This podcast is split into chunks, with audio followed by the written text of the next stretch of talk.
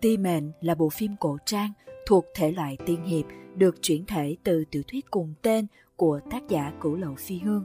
Nội dung chính kể về câu chuyện tình yêu của Ti Mệnh Tinh Quân, người phụ trách viết mệnh cách cho toàn bộ các sinh vật trên thế gian và Trường Uyên, hậu vệ duy nhất của dòng tộc Long Thần.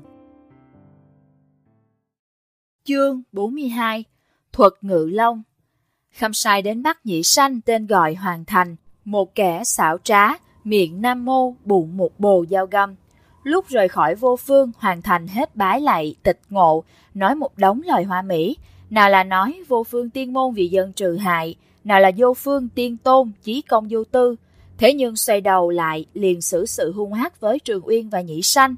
Nhưng ngại họ là người tu tiên, thần mang pháp thuật cho nên không dám lèm nhèm, nhưng vẫn động thủ đánh người. Đối với dạng tiểu nhân như vậy, hai người tất nhiên chẳng thèm quan tâm. Điều khiến nhị sanh bất an chính là đám kỳ nhân dị sĩ theo áp giải họ. Nàng cảm nhận được đám người đó nếu đánh đơn độc từng người từng người một, chẳng cần Trường Uyên phải động thủ, một mình nhị sanh cũng dư sức đối phó. Nhưng sau khi rời khỏi vô phương không lâu, lúc đi đường, đám người kia tựa hồ đi theo một trận hình, thần sắc mỗi người đều nghiêm túc, không giống như gấp rút lên đường mà giống như đang niệm câu chú gì đó. Chỉ mới đi một ngày đường, đã cách vô phương một quãng xa. Trời tối nên tên khâm sai triều đình ngồi trên kiệu nguyên một ngày, kêu gào hạ lệnh nghỉ chân. Một mặt ai oán nơi này hẻo lánh, ngay cả một sơn thôn nhỏ cũng không có, càng chẳng thấy bóng người. Mặt khác lệnh cho một nhóm binh sĩ đốt lửa trại, một nhóm vào rừng săn thú làm vài món ăn thôn quê để nhắm rượu.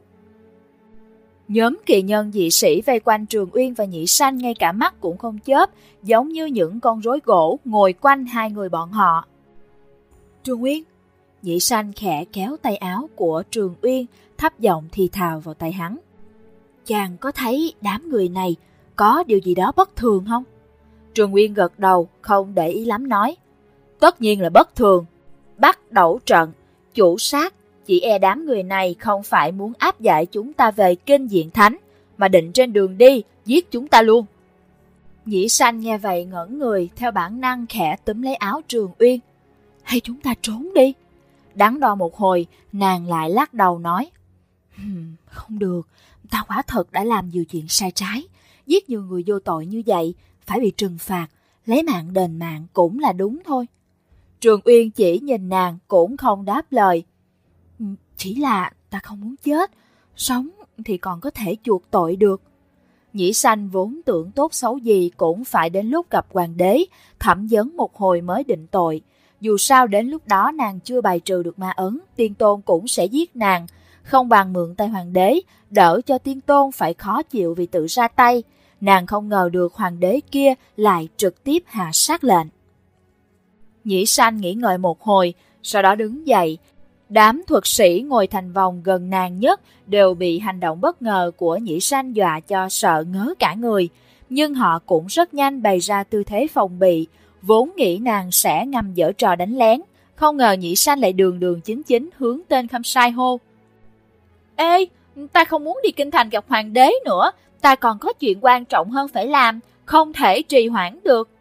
Một lời vừa thốt ra, tất cả mọi người đều kinh hãi, dưới ánh lửa sắc mặt hoàn thành thay đổi mấy lần, y nhất thời giận dữ quát.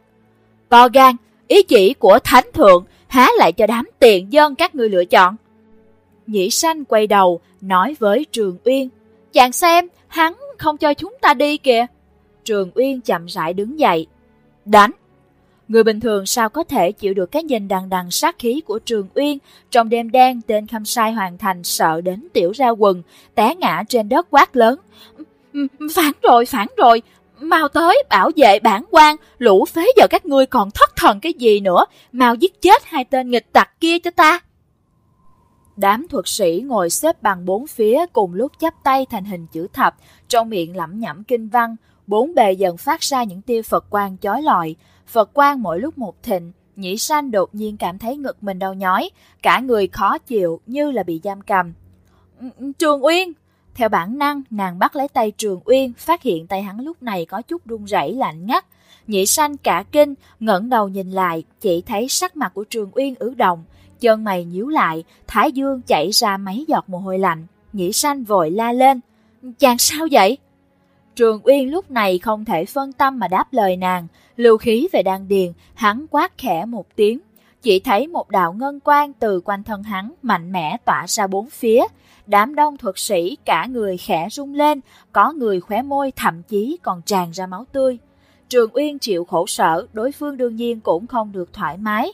Thế cục dằn co gây gắt, bỗng trong đầu nhĩ sanh văng vẳng xuất hiện một tiếng nói bất nam bất nữ.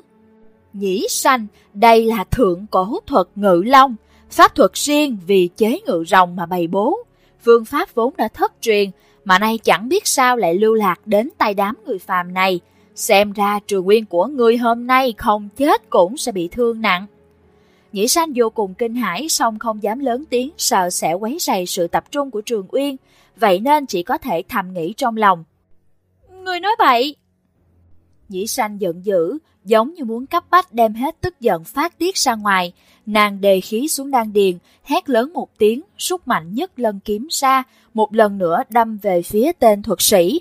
Trong phút chốc, linh lực và Phật Pháp va chạm kịch liệt với nhau, phát ra những chùm hoa lửa chói mắt. Sau khi nhị sanh chém ra một đạo vết thương trên trán tên thuật sĩ, cùng lúc ấy trên trán những thuật sĩ còn lại, ở cùng vị trí đó đều nhất loạt xuất hiện vết thương rỉ máu. Nhất thời trong không khí ngập tràn mùi máu tươi, Phật quang trên không trung dần yếu đi. Thấy đối phương chảy máu trong lòng nhĩ sanh bỗng dâng lên một cổ vui sướng quỷ dị. Nhĩ sanh! Uy lực của ngự long thuật giảm đi, trường nguyên cuối cùng cũng có thể phân tâm mà nhắc nhở nhĩ sanh. Không được như vậy, tĩnh tâm! Giống như bị dán một gậy vào đầu khiến cho tỉnh táo lại.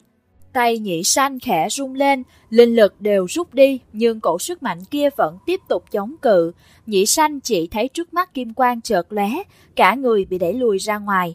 Tâm trường uyên hơi loạn, đột nhiên một gã thuật sĩ bất ngờ hét lớn. Phóng đồ long độc! Nghe đến tên loại độc này, Trường Uyên lập tức giật mình, thu hồi lại tinh thần. Trên thiên không đã xuất hiện vô số sợi tơ bạc chi chít quấn lấy nhau, ùn ùn áp xuống khiến hắn ngạt thở, đâm vào mọi chỗ trên da thịt hắn. Kim quang trong mắt mỗi lúc một đậm, môi trường uyên dần dần thăm lại, cuối cùng hoàn toàn đen thui, răng nanh nhanh chóng dài ra, từ cổ họng hắn phát ra tiếng rồng ngâm, tên khâm sai hoàn thành cùng binh sĩ ngoài trăm bước đều bị chấn động đến thất khiếu chảy máu, lăn ra đất hôn mê bất tỉnh. Nhĩ sanh kinh hãi nhìn sự biến hóa của Trường Uyên bỗng nghĩ, chẳng lẽ, chẳng lẽ trúng độc này sẽ bị bức về nguyên hình? Thanh âm bất nam bất nữ khiến cho người ta sợ hãi, một lần nữa vang lên trong đầu nhĩ sanh. Những kẻ phàm tục này cũng có chút bản lĩnh, không chỉ biết được pháp trận cổ xưa, ngay cả độc vật thượng cổ này cũng tìm được. Nhĩ sanh phu quân người hôm nay chỉ e chạy đằng trời cũng không khỏi nắng. Cái gì? Nhĩ sanh người không biết rồi, long tộc thượng cổ hung hãn khó thuần, chỉ duy sợ mỗi đồ long độc này. Độc một khi nhập vào cơ thể sẽ bức rồng về nguyên hình, khiến rồng không thể động đậy, cuối cùng bị phong ấn đến chết. Nhĩ sanh nhìn gương mặt dữ tợn gần bên, trong lòng dâng lên một cổ sợ hãi mãnh liệt chưa từng thấy. Nhĩ sanh bỗng nhớ lại nhiều năm trước, tại nơi có tên là Hồi Long Cốc, Trường Uyên ngẩng đầu nhìn lông trụ sừng sững phía chân trời, thần sắc đượm vẻ cô độc cùng bi thương, tựa như đứa trẻ bị vứt bỏ, tức giận thiên mệnh, rồi lại chỉ có thể bất lực nhận lấy. Nhĩ sanh, đọa ma đi, tất cả cứ giao cho ta, ta sẽ cho người sức mạnh, giúp người cứu Trường Uyên, nếu như hắn chết, người phải làm thế nào? Trường Uyên, đúng vậy bé ngoan, tin ta đi, ta sẽ giúp ngươi.